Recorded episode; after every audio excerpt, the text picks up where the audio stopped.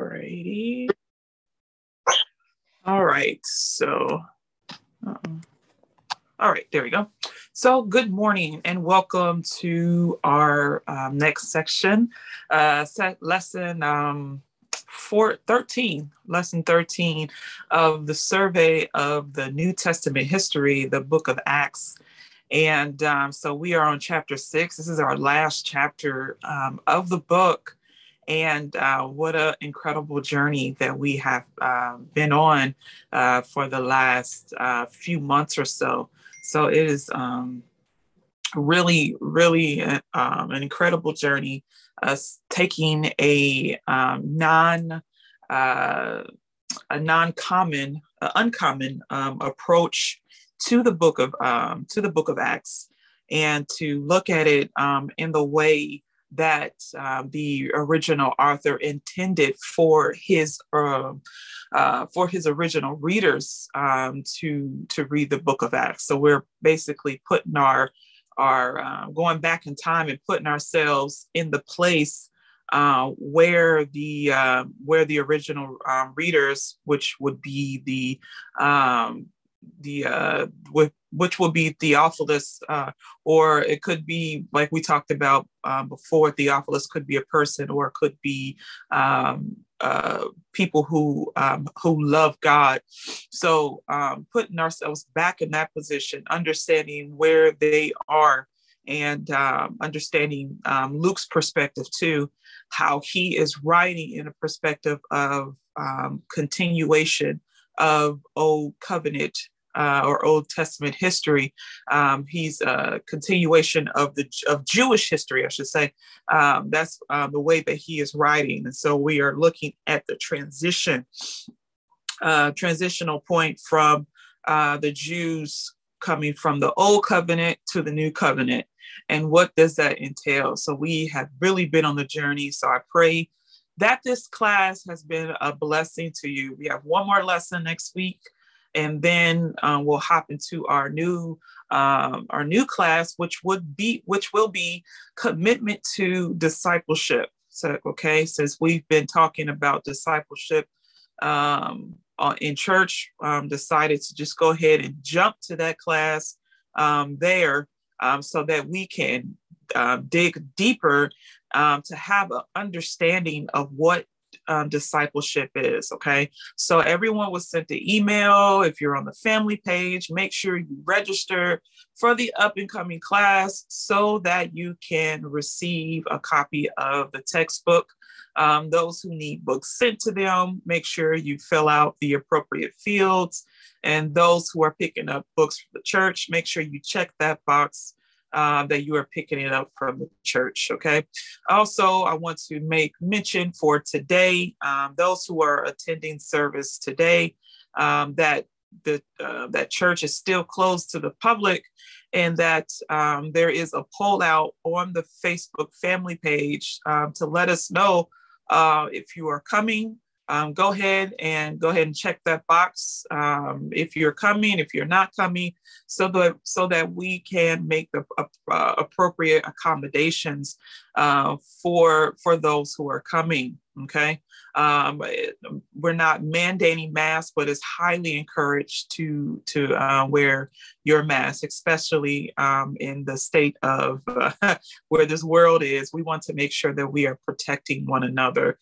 What a way to love one another by um, considering your neighbor and protecting one another. Okay, um, so um, I think that's all um, I needed to mention as far as my my housekeeping items or um, opening statements. So, are there any questions concerning this lesson, last week's lesson, or you just now catching up? So, you got some stuff to talk about from weeks ago. Um, you can talk about that. So, um, if, if there are any questions or comments, or even just light bulb moments that you want to um, talk about, this is your moment to do so.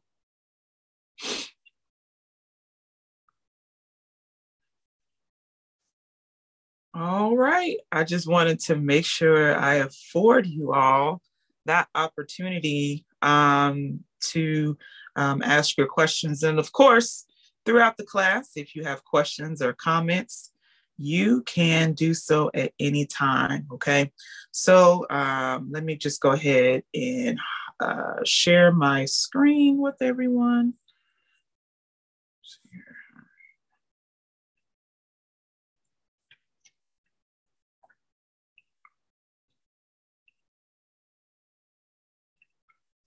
Okay, so we are covering um, the end of an era.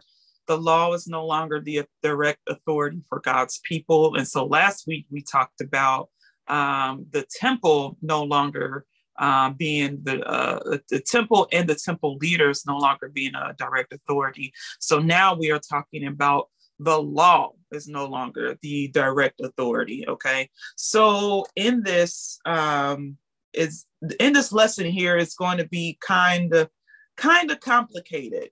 Um, so at any time, if you need for me to explain um, some things um, that I'm talking about even further, um, definitely um, raise your hand and let me know, okay? Because when it comes to the law, many of us don't have a, a clear understanding when it comes to the law. We understand the law was given to Israel. Um, at a point, we thought the law was the, the Ten Commandments, but then coming to an understanding that the law has about 613 laws. Um, in that, that's all we really know. We don't really, uh, we may hear um, various laws that exist, um, but we don't, uh, we haven't really gotten the chance to study the law. So some things I may mention, um, if you don't have an understanding of it, um, definitely uh, raise your hand and I will try to explain it the best way that I can. Okay.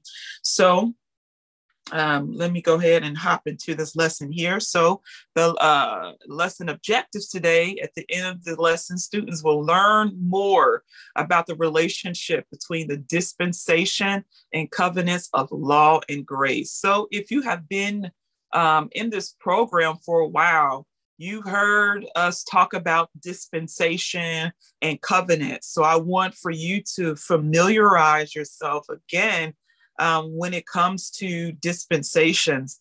I believe that many of you all have this chart. Um, if not, it is definitely in the um, drop in the Dropbox or in the uh, Google Drive. Um, this chart of dispensation. So this is a way of how God was dealing with his people. So when you see here, let me see here. Uh, uh, dispensation from law to grace, we are looking at that transition. Um, what does that entail? Transitioning from law to grace. Uh, we we hear people say, you know, we are no longer under the law and that we are under grace. And what does that mean? Um, uh, it really, what does that mean, really? So, um, so we're going to kind of talk about that, um, understanding um, uh, the covenants as well. So, coming out of the uh, Mosaic covenant, um, going into the new covenant, what were the um, implications? What what happened? Uh, what does that mean coming from Mosaic to New Covenant? Uh, what ends? What begins? And all that stuff. So uh, we're definitely going to talk about that um, in in our lesson today. Um, and the, the second objective is that we're going to learn how coherently the Bible unfolds God's plan to include non Jews in a way like never before in the book of Acts. So, um, like I've been saying, we've been looking at the transition of how the Jews um, are no longer God's chosen people, and now the church is um, God's chosen people. But the Jews did not really know that that included um, other races, other um, people uh, in this particular plan. And so, uh, without going through Judaism, and so we're going to talk. We're going to talk about that and uh, talk about the issue with circumcision and, and things and things of like that. So, and then the last point is we're going to learn about the critical yet temporary role of the apostles. So next week we'll hit on this point here, talk about the role of the apostles, their temporary role, um, and how um, and how their the the importance of of um, of the the teachings of the apostles were very important um, during during that time uh, of the beginning of the church because they did not have um, New Testament scriptures uh, to go off of like we do today. And so, hearing the apostles, uh, God was using the apostles to speak divine revelation. And so, we're going to talk about that even more next week. Um, yeah, we're going to talk about that more next week. So then, so today we are, um, your book is broken up into four, this chapter is broken up into four sections. We're going to get through the first two, um, the debate about the law in Acts, and then Jesus, the one whom the law pointed to, has now come. Next week, we'll look at the apostolic leadership authority um, and then sensitivity to Jewish beliefs about the law. Okay. Um, preferably, I get through the first two. When I was timing myself yesterday, I went over uh, about 17 minutes. So I don't know if I'm going to get through point two. So we'll see how far we get today. Um, so, because I want to be respectful of you all's time. Okay.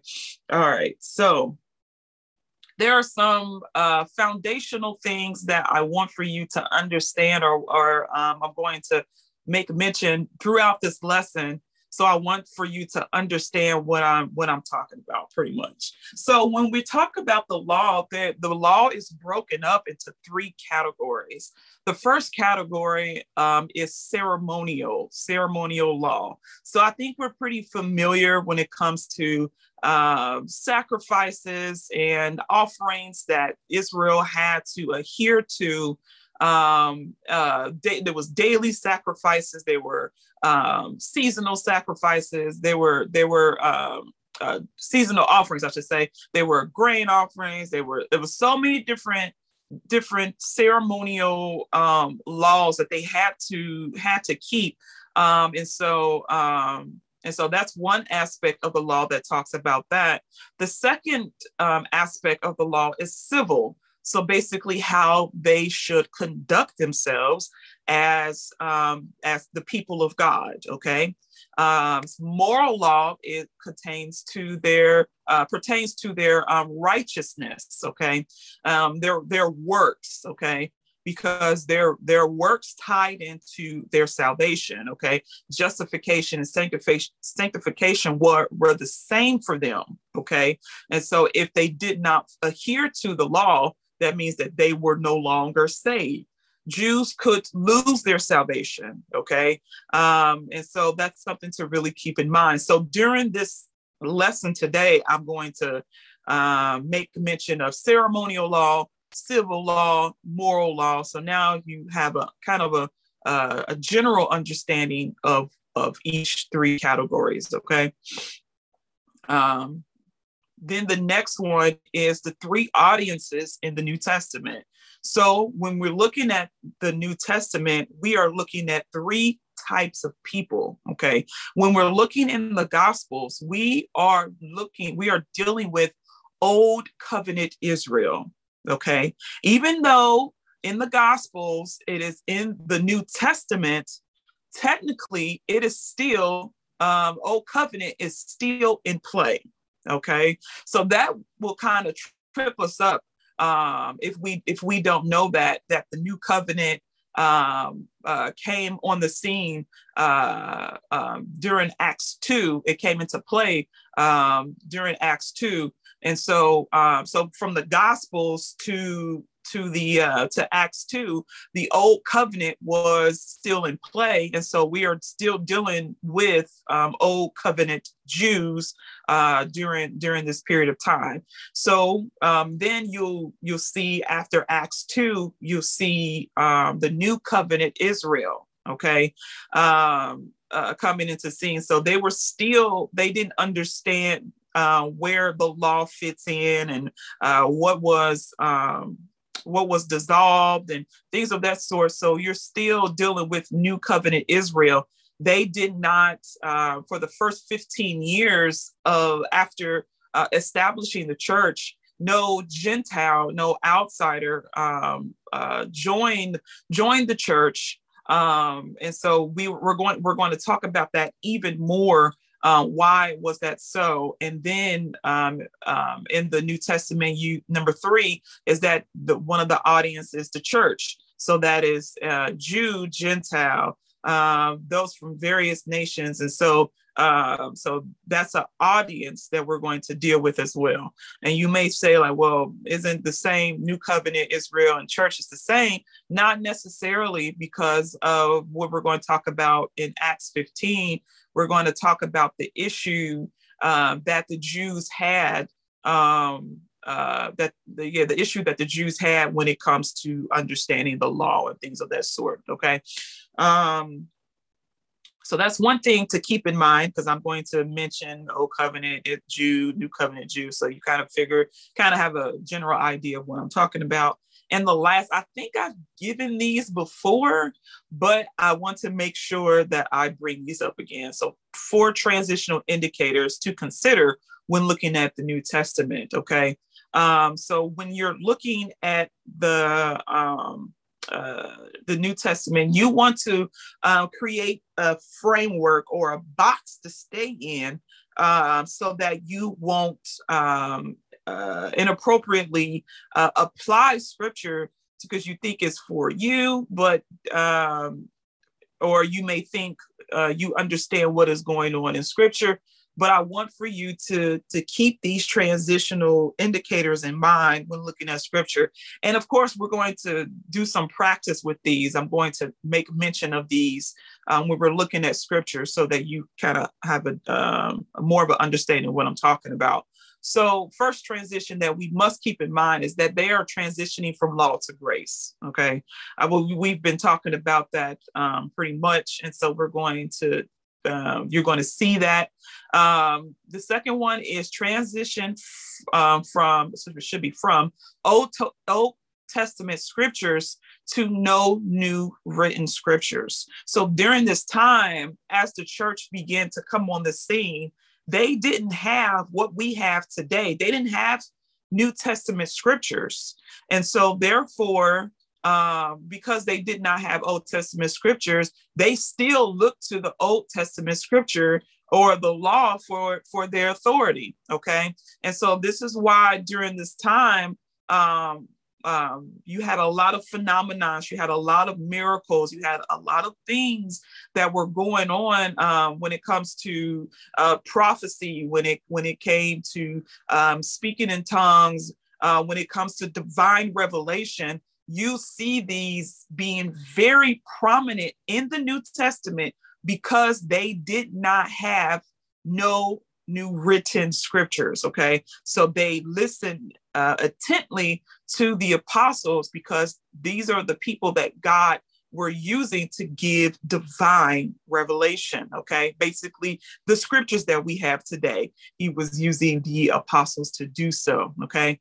The third, the third transitional indicator is focused on the Jews to the church. So Jews is no longer um, God's chosen people. The church is um, God's chosen people. Okay. And then the fourth one is the focus on the presumption of discipleship. So when it comes to discipleship, discipleship existed for years, for decades. Discipleship was not anything new. Okay.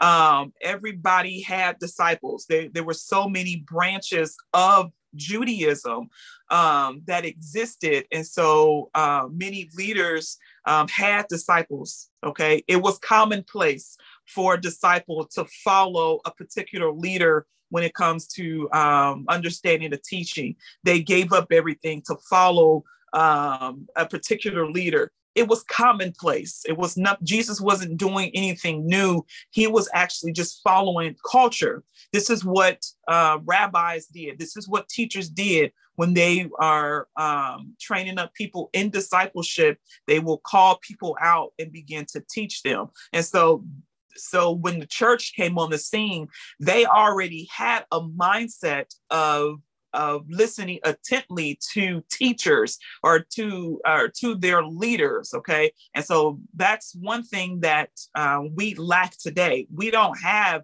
in our churches we don't have systematic discipleship like the jews did. They had this is this is what they um, did 24 7, seven days a week discipleship. We don't have that same testimony today. Okay. So when we're looking at particular things in scripture, we have to understand that um, once you once in scripture once you become saved or once you become part of the church you are automatically a disciple because of how they structured uh, how the church was structured back then of them coming together every day and studying the word of god. They were automatically disciples. But um, today we don't have that um, we don't have that same transition of once you become saved you become a disciple. Um, uh, it, that didn't that did that does not occur today.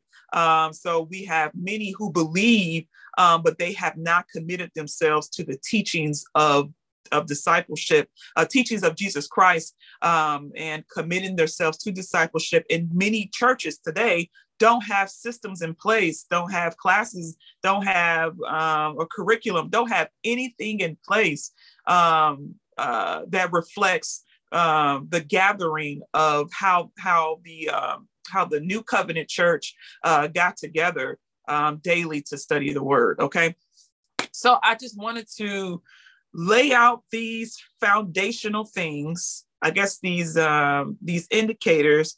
Um, so when we're looking at this particular section in our book, that you kind of have an understanding of what the author is talking about. Okay. So I just covered a lot. I could just end class right there because that was a lot. People were like, Jesus. And so, um, are there any questions though of what I talked about, or you need for me to um, expand on anything that I that I discussed so far? Okay. All right, all right, all right, all right. So yeah, y'all probably just holding in, holding on for the ride. So uh, like I said, this chapter is no joke, so we're going to to hit it. Okay, so let's just go ahead and um uh oh there there, there was one point I wanted to let's go back. Well, no, yeah, let's go back here real quick. There was something I wanted to really hit when it comes to understanding ceremonial, civil, and moral. Okay, well, I'm jumping into the lesson, but I want just want to make clarity of that. So when it comes to the ceremonial law, when the veil was ripped into, into two, that ended the ceremonial law. Okay. Um, and so uh, but the people the people uh, J- jewish people did not un- did not know that the ceremonial aspect of the law had ended. Okay, so therefore, you will still see Jews going to the temple and offering sacrifices and offerings because they had no idea that this ceremonial law was fulfilled by Jesus Christ. Okay, um, and so um, you will see in scripture that it will say, you know, um, that, well, you will hear the author say, and in the scripture that talks about how the law is no longer um, authority for, for God's people. It is um, talking more on this, the ceremonial and moral law. Okay. So, um, doing sacrifices is no longer authority and um, righteousness based on based on your works um, salvation based on your works is no longer authority for for the people as well. And so you will see paul argue in scripture about the law but yet at the same time you see paul adhere to the law.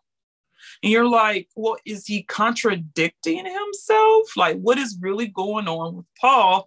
That one moment he said the law um, you know the uh, you should not follow the law when it comes to uh, particular things but yet on the other hand he says uh, you know that we should uh, adhere to the law because it is good and things of that sort. And it's just like, well, what is he talking about? And so you have this is this is why you have to understand the aspects of the law. So when Paul is neg- uh, negatively talking about um, talking against the law, he is talking about the justification aspect of the law. Okay. So he is talking um, about how the law cannot save you, um, that your faith in Jesus Christ, your belief in Jesus Christ um, saves you. Okay, so he talks negatively about that particular aspect of the law, but then you'll see him say, you know, I don't permit a woman to to to speak um, uh, according to the law. And you're just like, well, did you just bash the law not too long ago? Well, that part there, uh, permit not permitting a woman to speak, was uh, part of the civil law. Okay, so there are some aspects of the law that Paul still adhered to, which is the civil law. And he was, when you're looking at that particular situation, when he's talking about not allowing a woman to speak, um, he was dealing, um, he was uh, speaking to this particular church because there, there were um, newly converts um, coming into the church, women converts coming into the church who came from pagan, who came from pagan religions that really um, allowed women to be very vocal, and they held um, leadership positions um, in in their particular religion. They were trying to carry over that same mindset to the church, and and it caused a lot of division. It caused a lot of hurt and harm. And so Paul is saying um, according to Jewish tradition or Jewish customs, um, we don't allow a woman to speak or we don't allow a woman to teach over a man. So it was, um, he used this particular aspect of the law to handle situations that may be going on. So it's just, it's like a cultural thing. Um, that he mentions. Um, it's just like we have some culture aspects today that we may adhere to um, that is not particularly law, but it's culturally, it's culture. And so that is what um, Paul was doing when he was addressed, when he um, said that um, I wish a woman not to, you know, I don't permit a woman to speak. He was um, really um, solving some issues that there were going on. But we never know that um, unless we did the study and understand the particular aspects of the law. And so now we've taken that, many, especially Christianity, has taken that and um, to the point where they don't allow women to speak at all. They can't preach, they can't teach, they can't do nothing um, because they've taken that particular scripture, but don't but don't know the particulars um, of what was going on when Paul said that. Okay, so that's um, that's an example of using um, understanding civil law, um, ceremonial law, and moral law. Okay, all right. Any questions about that or comments? So would it be um, when interpreting kind of when Paul was going back and forth? Um, would it be kind of safe to say that he still tried to keep in place the moral aspects of the law? Um, he kept he kept the civil aspects. Um, when it comes to moral aspects, that that when we look at moral law, it was about righteousness, um, how your works uh, uh, make you righteous. So remember that when it comes to moral. When it comes to civil law, that is the aspect of the law that he still kind of enforced um, because of the people that he was dealing with. So he had to basically come on their level um, and um, uh, tell them, you know, what is still kind of applicable, what what is still kind of um, uh, basically he's still kind of regulated. He's still kind of enforced particular um, cultural customs and things of that sort. So yeah. Um, any other questions or comments?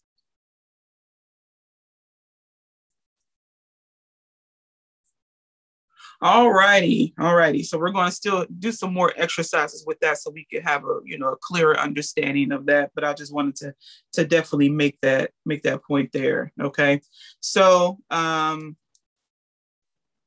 let's go ahead and jump into our slides today. Okay, so we are looking at the end of the era. The law is no longer direct authority uh, for God's people. So, of course, these slides are in the drive. Um, you can follow along, especially if you didn't get a chance to write all that I was talking about in the beginning. Um, it's all in the drive. Okay. So, um, those who approach the scriptures of thinking that everything in the scriptures, everything in the Bible is, is for them, they don't have an understanding of um, of the phrase the end of an era. They don't have an understanding of uh, dispensations. They don't have an understanding of, of covenants and God's progression, uh, uh, divine revelation, and uh, things of that sort. So they they really look at the Bible as just being being horizontally.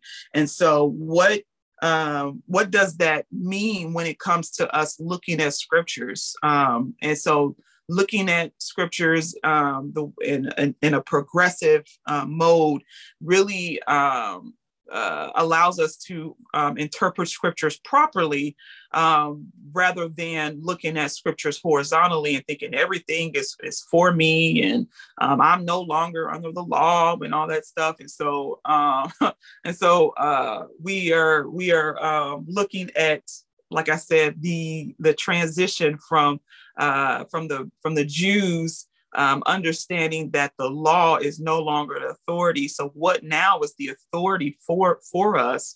Um, it is the apostles' teaching, and Jesus's teachings are no longer are are now the direct authority. Okay, so we're going to go into more detail about that, so you so you all can understand. Okay, um, and so let's just um, look at this scripture here, and it says that know that a person is not justified by the works of the law. So here, Paul is speaking uh, negatively about the law.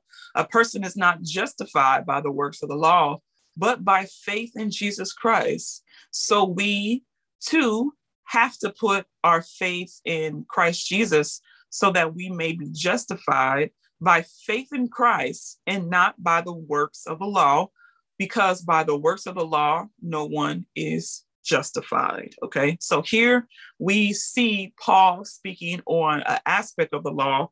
Here he is um, talking about moral law. Here that um, that the uh, righteousness or the works of the law does not justify us anymore okay? But we are justified by faith in christ okay? So this is what um, paul is um, really really talking about here. So who is we in the scripture? The we is the new covenant jews. He is speaking to the new covenant jews. Galatia the the letter of galatia um, is a very early letter. So he is speaking to the new covenant um, jews. So they put their faith um, they uh, Paul is telling them to put their faith in Christ Jesus uh, rather than put their faith in in Moses and in the law. Okay, um, so the the works of the law um, in the Jewish culture made them righteous. Okay, but Paul is saying no.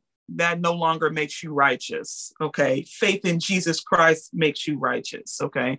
We don't have a righteousness of our own. We can't declare ourselves righteous. We are only righteous because the one who is righteous declared us to be righteous. The one who fulfilled the law to a T um, is the one who is righteous, and he has declared us to be righteous. Okay, so let's jump into our book um, on page 175. Okay.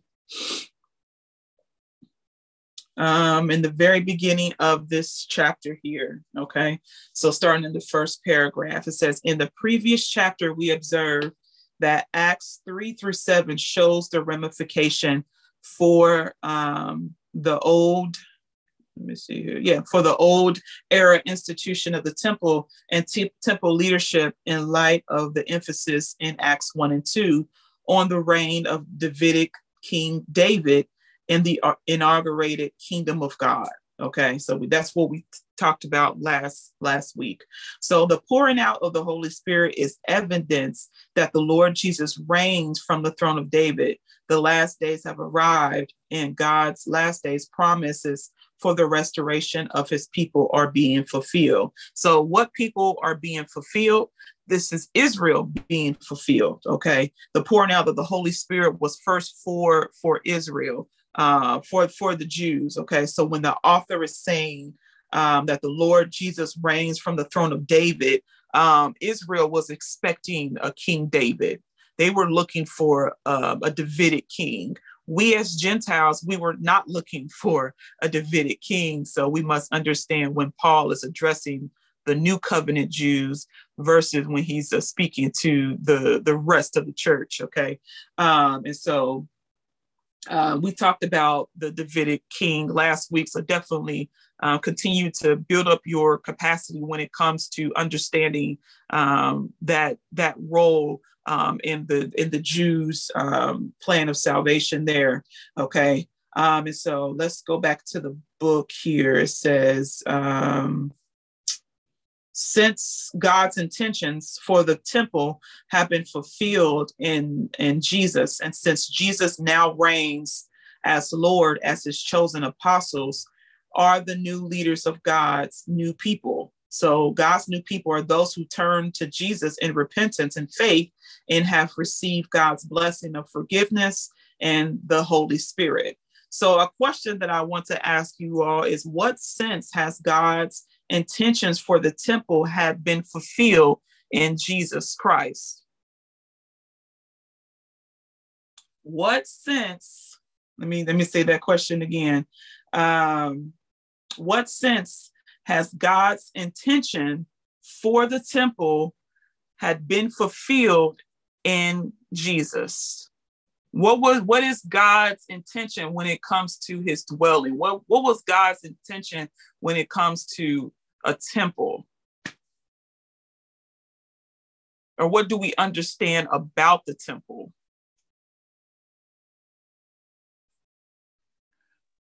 In God's presence, I should say. I'm trying to drop you out some hints. That's where they went to experience God. Okay, yeah, they went to experience God. Talk about it some more. So, what does that look like now in the new covenant? How do they experience God now? Um, his dwelling place is inside of us once we receive him. Right. Yep. So now Jesus Christ has has fulfilled that. Um, and so now we don't have to go to a temple to experience um, experience God we can experience God 24 7 because he dwells inside of us. Okay. So that's, that's um, the answer to that question. Thank you for that. And so, um, so the fulfillment of the temple now is indwelling. It is no longer a, a temporary thing. Um, and, and we don't have to go to a building to experience um, um a temple, uh, experience God. I'm sorry, experience God. Um, the building was temporary. Okay. So then let's go back to the book. It says, um, then what has become of the Mosaic law in the new age? The question is all um, the more pressing given Jesus' words that the law and the prophets were proclaimed unto John. Since that um, time, the good news of the kingdom of God is being preached. Okay. So when we look at scripture, you, we, we hear it um, being said in Luke 16 and 16. I didn't put that in the slides, but in Luke 16 and 16, it says, The law and the prophets are until John. Uh, for that time, the gospel of the kingdom of God is preached, every man entereth violently into it. And so now um, Jesus is saying that um, with the authority of, of the of the of Moses um, has now um, ended in some sense with John. Okay, um, so now he is the John. We understand is the forerunner of Jesus Christ. So the law um, really ended when Jesus came on the scene. In what aspect, though, has the law ended? as it being the main, the, the direct authority. Okay. Now the direct authority, John has handed that baton or handed, uh, yes, what's called the baton to Jesus Christ. And now the authority is in Jesus Christ. That's why you will hear in many of Jesus' sermons, he, he will say, You have heard it said, but I say. That is him exercising his authority. So we have to understand that Jesus did not come to do away with the law, he came to fulfill it, and he came to show how the law should have been carried out. So so Jesus gives us the highest interpretation, the highest um, authority of the law. Okay. And so that uh, what was going on when we look at that that scripture is when it says the law and prophets were until John. so now the authority of the law and the prophets are um, has ended when it comes to authority, and now the authority is in Christ Jesus. Okay. Um, and so uh, when it comes to the teachings of Jesus Christ, he was teaching to the old covenant Jews. Okay. Um, uh, it says in the scripture that Jesus was a teacher to, to, to Israel. And to specify, he was um, a teacher to the old covenant Jews. Okay. So, um, and so then once once Jesus left the scene, once he when he ascended to heaven, he passed that authority down to the disciples and the apostles. Okay. Um, uh, we're going to talk about it more next week when it comes to the assignment of the apostles and how they um, had um, uh, more preparation uh, when it comes when it comes to uh, carrying the the um, uh, the not commitment but the um, the commission of, of Jesus Christ. They had more preparation and more time spent with Jesus. So their their assignment looked differently from the other disciples, okay? Um, because during that time, Jesus had hundreds of, of disciples, but the particular work of the 12 or the 11 looked differently from the other other disciples okay uh, so Jesus replaced Moses and then he transferred the authority to his disciples or the church. Okay. So that means that um, if you're not a disciple today, that means you don't have any authority and power because Jesus gave his authority and power to disciples. Okay. So that's why um, it is so important for us to understand discipleship and what it means to be a disciple because power and authority has been given to us uh, from Jesus Christ. And he doesn't just give it to those who just believe, but those who have committed themselves in discipleship. Okay. We're going to talk about that some more. Um, let's go back to the book. Um, it's the sentence that says, after it says Luke 16 and 16, it says, What is the relationship? Um, what is relationship between the law of Moses and the people of God now in the inaugurated kingdom after Jesus' ascension. After a brief orientation to some of the debate after about the law in Acts, this chapter will argue that Luke points to the authority of the Lord Jesus and the teaching of his apostles as the um, direct guiding authority for God's people now that the one to whom the Mosaic law pointed has come. That is such an important point. If you highlight in your book or underline, please underline that. That is such an important uh, point right there. Okay. So there is a new authority after the ascensions of Jesus Christ, according to Ephesians 2. Um, so the end of Acts gives us the apostles the prominent role, but it was a temporary and occasional role. Okay. And like I said, Jesus chose these 11 um, to carry out the role. Okay.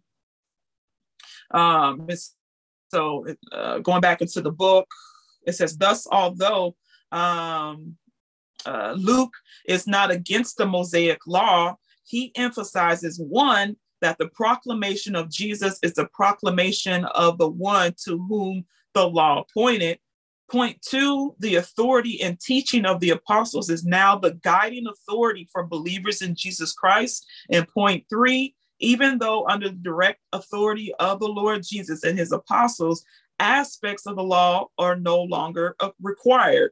Um, this shift does not mandate insensitivity to Jews. Okay. So um, here the author's using the word aspects of the law. So this is what we've been talking about. Certain aspects of the law are still in play, and then there's aspects of the law that are not um, in play. And Paul tells um, the newly believers to be sensitive to those who do not have an understanding of what is going on or um, do not understand that a change has has come okay um, just like even today as we're walking as we're uh, coming to an understanding of what is discipleship and we're getting a clearer understanding of scripture we're going deeper and deeper we need to have patience and be sensitive to those who may not have an understanding. Our first inclination is to go and tell people what we've been learning and, and all this stuff and um, get into debates and arguments and all that stuff. You don't want to um, cause um, hurt amongst the body of Christ by doing that. Just as Paul met them where they were, we as disciples are going to learn how to meet other believers where they are and to understand um, their belief system and to eventually bring them up uh, uh, introduce discipleship to them and bring them up. But we must be in, uh, we must be sensitive to where they are. Okay, don't be frustrated. Uh, don't get in debates uh, with people. If they talk crazy, let them talk crazy. But if they come to you, um, you know, asking um, about uh, asking about particular things, or you know, you want to be able to uh, go to scripture. Don't say, well, I heard in TLC class or I heard one of the elders say, no.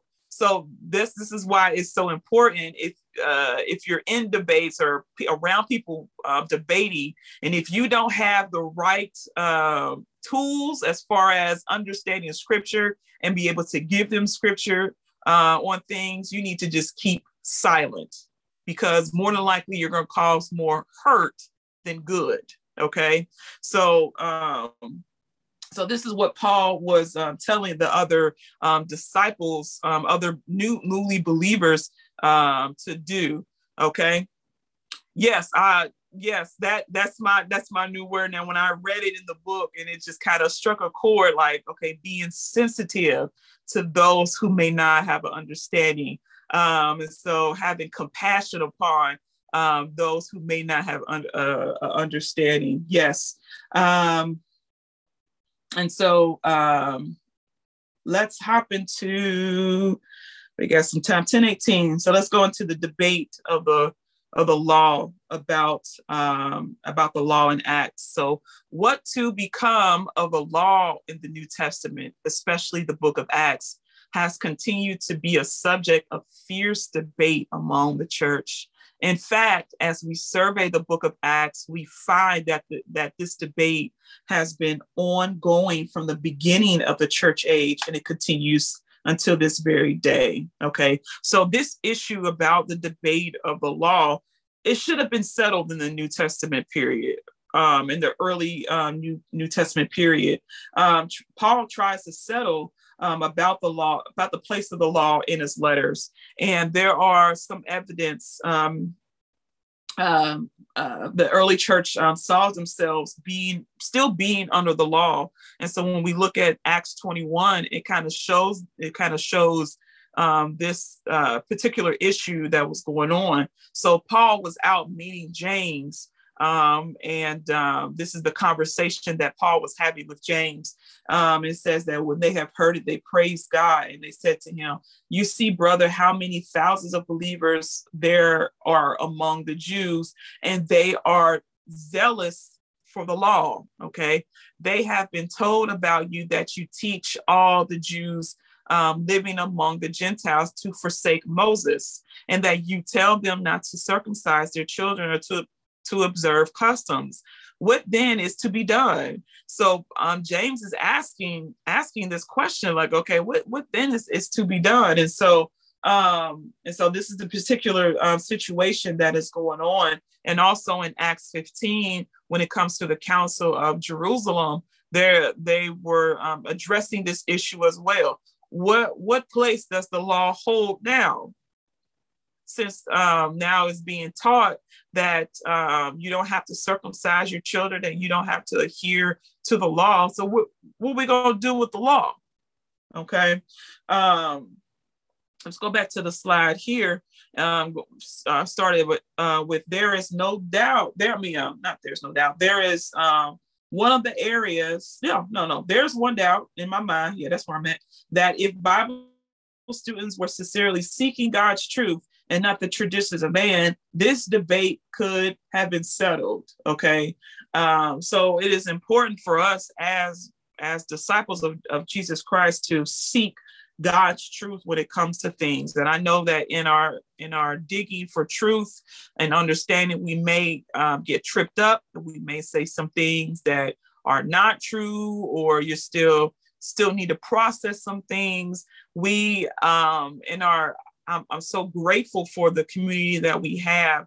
Um, that we are constantly encouraging and uplifting one another um, and we see that people are um, coming into um, um going going into um, deeper deeper levels when it comes to God's word, and so we should we should be able as believers to encourage and to uplift one another uh, when it comes to understanding um, God's word.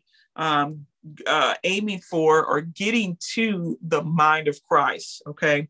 Um, uh, the slide, going back to the slide, it says, but the reality is that knowing the difference between truth and tradition is much easier said than done. Okay. Um, um, yeah, it's really hard, especially if you don't have a knowledge of scripture to understand what am I doing in church today? Um, is that is that true? Like, is that does that align with scripture? But we've been doing it for for years so should I just continue in doing the traditions or should I really try to adhere to the truth of God? So I know that's a lot of people, a lot of um, uh, people's testimony when it comes to wrestling with understanding the truth about scriptures, but yet looking over at our our churches and we're, we're doing the total opposite. Well, should I just continue in it to get along, or should I try to exercise the truth of, of, of God, his scriptures? Okay. Um, this is one of the areas where sincere believers have been so Christianized that approaching the Bible on topics such as this can hardly overcome the centuries of bias indoctrination of organized religions. It is hard, um, so it is hard, and is and like I said, it's easier to just to stay in a place where where you are rather than coming into walking in truth okay? Because of organized religion really forces you to to stay in that particular bubble in that particular lane. And so um yeah.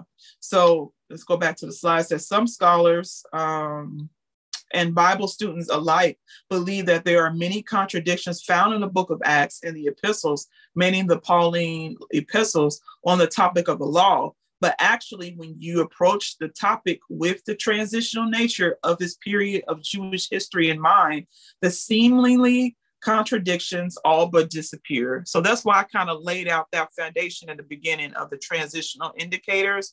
When you approach the topic of the law, um, keeping these indicators in mind, it um, and, and, begin to go deeper in the in the scriptures these contradictions um, begin to disappear okay? Um, and so this is all a, it's all a part about building your capacity expanding your capacity for the word of god going in deeper um, in the in the word of god okay?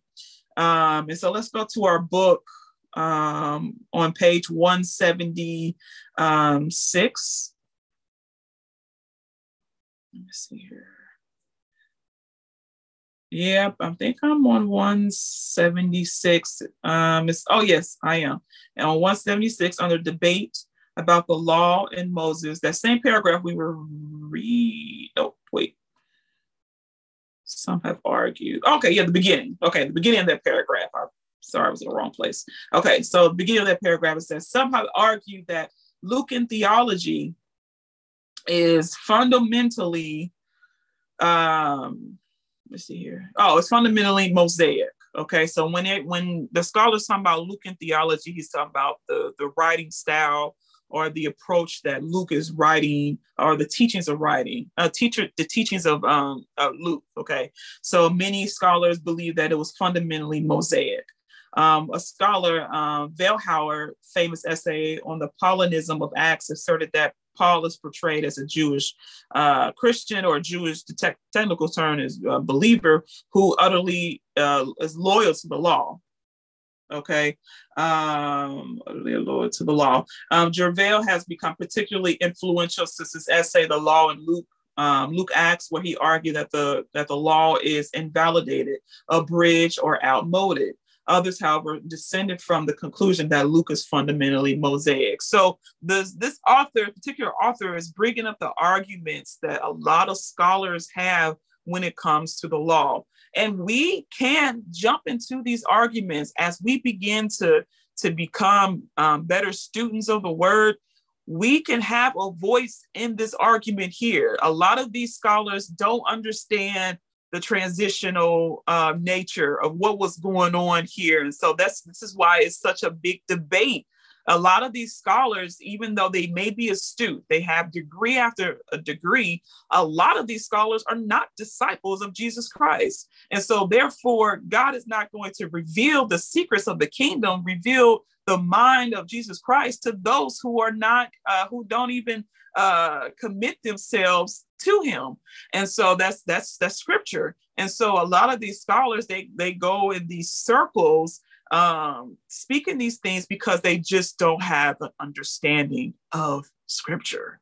And we as bible students you you won't believe um, how much more we know not to brag on how much more we know but a lot of these scholars don't know the things that we're we're learning um, and so uh, we can jump into these these conversations here okay? Just because they say they're a scholar we shouldn't run we shouldn't run away okay? Um, or join in or not join into the debate.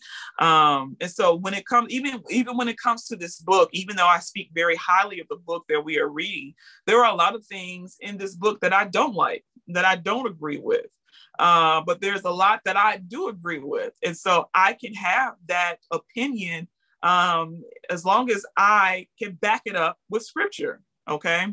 Just like this, this particular author always talking about Jewish, Christian, and all that stuff. You don't find that in, in, in scripture at all you know and so um, and there there are passages of scriptures that we can use that shows that they were called um, Nazarenes. They were called the followers of the way. They were called disciples of Jesus Christ. They were called the followers of Jesus Christ, but they were never called Christians. Okay. And when we do see them being called Christians, they were being called by outsiders, but they never called one another Christians. And so that's the argument. If I was sitting down with the scholar, I can bring up that argument and bring up passages and all that stuff. And so, um, and so we have to get to that point where we can um, see the truth and be able to sort things out. Okay. Um, but of course, that comes in developing. Um, developing your relationship um, uh, developing your uh, your understanding of scripture and developing your relationship with jesus christ okay all righty so let's go to still in the book let's finish on in this paragraph it says those who seem um, more of a consistency between Acts and Paul's letter on the view of the law, correctly note that, that number one, such practices in Acts do not contradict Paul's teaching elsewhere that circumcision is a matter of indifference. Okay, so the issue with Acts, um, uh, Acts 15, and so we see um, uh, Paul was the one um, in Acts 15, he was the one that, that was called up on the witness stand to talk about uh, arguing about circumcision. So there was a uh, fierce debate um, saying that Gentiles, um, you know, he said that they did not have to be circumcised, but um, but the um, a lot of the uh, leaders saying that they did and they and the reason why that they did is because uh, that's what they were known to do uh, when it comes to outsiders being part of Judaism, they still had to be circumcised in order to to be um, to be part of um, the the Judaism. And so there was a big debate debate about that. Okay, and um, and um, but we see after even after the debate after Acts 15, when you look at the beginning of Acts 16, then Paul does this.